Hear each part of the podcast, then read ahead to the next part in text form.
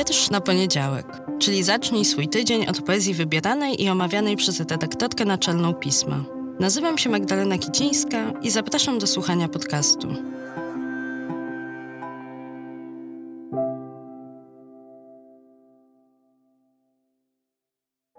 Cykl powstaje we współpracy ze Staromiejskim Domem Kultury. Cześć, dzień dobry, dobry wieczór. Witam Was w kolejnym odcinku podcastu Wiersz na poniedziałek. Jesteśmy już po półmetku lutego, już coraz dłuższy jest dzień, coraz wcześniej robi się jasno rano. Tak trochę nieśmiało, to bardzo łagodnie mówiąc, w tym roku pełzamy do wiosny, ale wierzę, że się tam dotoczymy i że już niedługo zacznie się naprawdę, naprawdę robić jasno, chociaż no właśnie, czasami ta rzeczywistość jasna nie jest, co jest jakimś dziwacznym przejściem do tematu i do bohaterki dzisiejszego odcinka. A bohaterką jest ukraińska poetka, nominowana do Nagrody Europejskiego Poety Wolności, nagrody, której pismo jest dumnym partnerem. Niedawno rozmawiałam z Barbarą Klicką, poetką, pisarką, która w tej edycji dołączyła do kuratorskiego zespołu festiwalu, który towarzyszy nagrodzie i rozmawiałyśmy o tym, co będzie się działo w Gdańsku. To była bardzo ciekawa rozmowa, pełna inspiracji i pomysłów, które gdzieś tam ad hoc się właśnie w tej rozmowie rodziły. I mam nadzieję, że chociaż kilka z tych pomysłów będzie miało swoje dalsze ciągi. I mam nadzieję, gorąco ją zapraszam. Jeśli tylko znajdzie czas, to niedługo sama w tym podcaście opowie, co nas czeka w Gdańsku, ale na to jeszcze chwili potrzebujemy, potrzebują na pewno organizatorzy, żeby dopiąć wszystkie szczegóły. Jak tylko się to stanie, to uchylimy tutaj rąbka tajemnicy, bo mam ogromną nadzieję, że festiwal po różnych pandemicznych zawirowaniach teraz wróci z nową energią i z bardzo, bardzo ciekawą nową odsłoną. Ale zanim to się stanie, wrócę tutaj do przedstawiania tegorocznych nominowanych. W styczniu mówiłam o Petrze Chruszce z Czech, a do lutowego numeru zaprosiłam na łamy Mariannę Kijanowską, której poezję tłumaczy Adam Pomorski.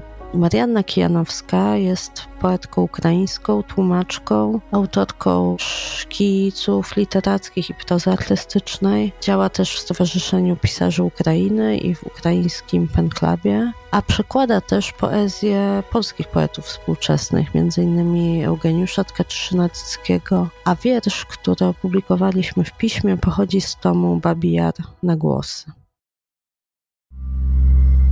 Marianna Kijanowska Wiersz bez tytułu. Przełożył Adam Pomorski. Czyta Kamil Pruban.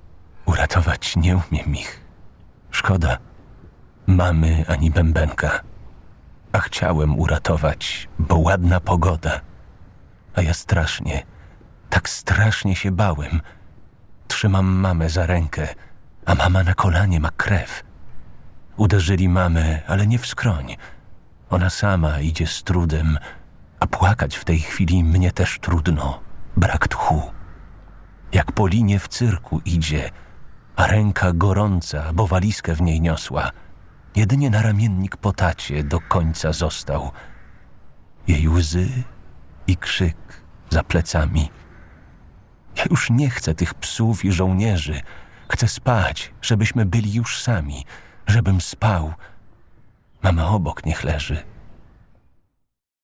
Babi Jar na głosy to tom, który dotyka tematu masakry w Babim Jarze, czyli wąwozie pod Kijowem, w którym w 1941 roku miała miejsce masowa egzekucja Żydów, a później do końca wojny jeszcze Ukraińców, Polaków, Romów, Sinti. Szacuje się, że zamordowano tam ponad 33 tysiące Żydów i ponad 100 tysięcy ofiar innych wyznań i narodowości. Temat ten więc siłą rzeczy wyznacza tonację dla całej tej książki. Myślę sobie, że rzeczywistość wyznacza jeszcze kolejny wymiar czytania Babiego Jaru na głosy. Kiedy bowiem czytałam tę książkę z radia, docierały do mnie, chociaż naprawdę w ostatnich tygodniach bardzo broniłam się, zwłaszcza kiedy byłam nad morzem, przed rzeczywistością, przed bieżączką informacyjną. Niemniej jednak i tak docierały do mnie właśnie kolejne informacje o zaostrzeniu sytuacji na linii Rosja-Ukraina i o widmie wojny, która, choć przecież w Ukrainie toczy się od wielu lat, to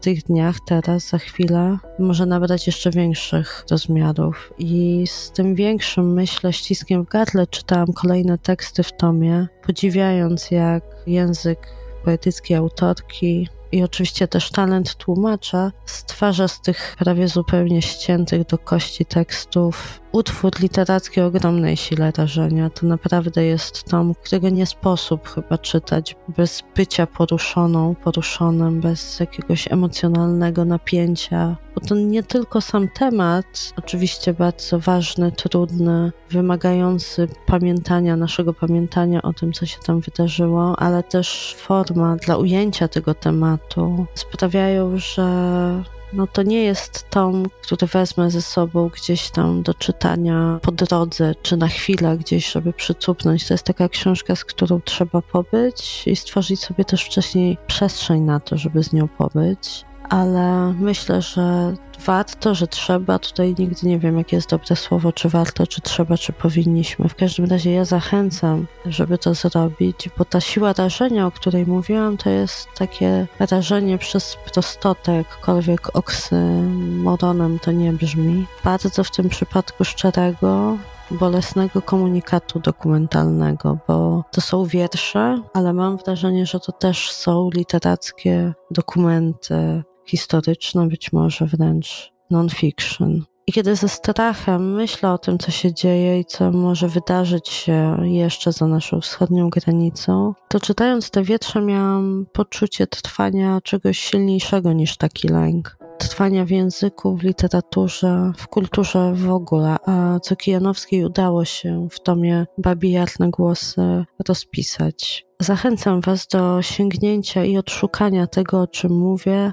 również na przekór bierności i do sięgnięcia po ten tom, może właśnie tu i teraz, w tym momencie, w którym jesteśmy, tym bardziej jest to potrzebna książka. I bardzo się cieszę, że dzięki Nagrodzie Europejskiej Poeta Wolności, do której to nagrody ten tom i autorka wraz z tłumaczem są nominowani, że mogłam poznać dzięki temu wyróżnieniu właśnie tu i teraz tę książkę, te wiersze i tę wrażliwość.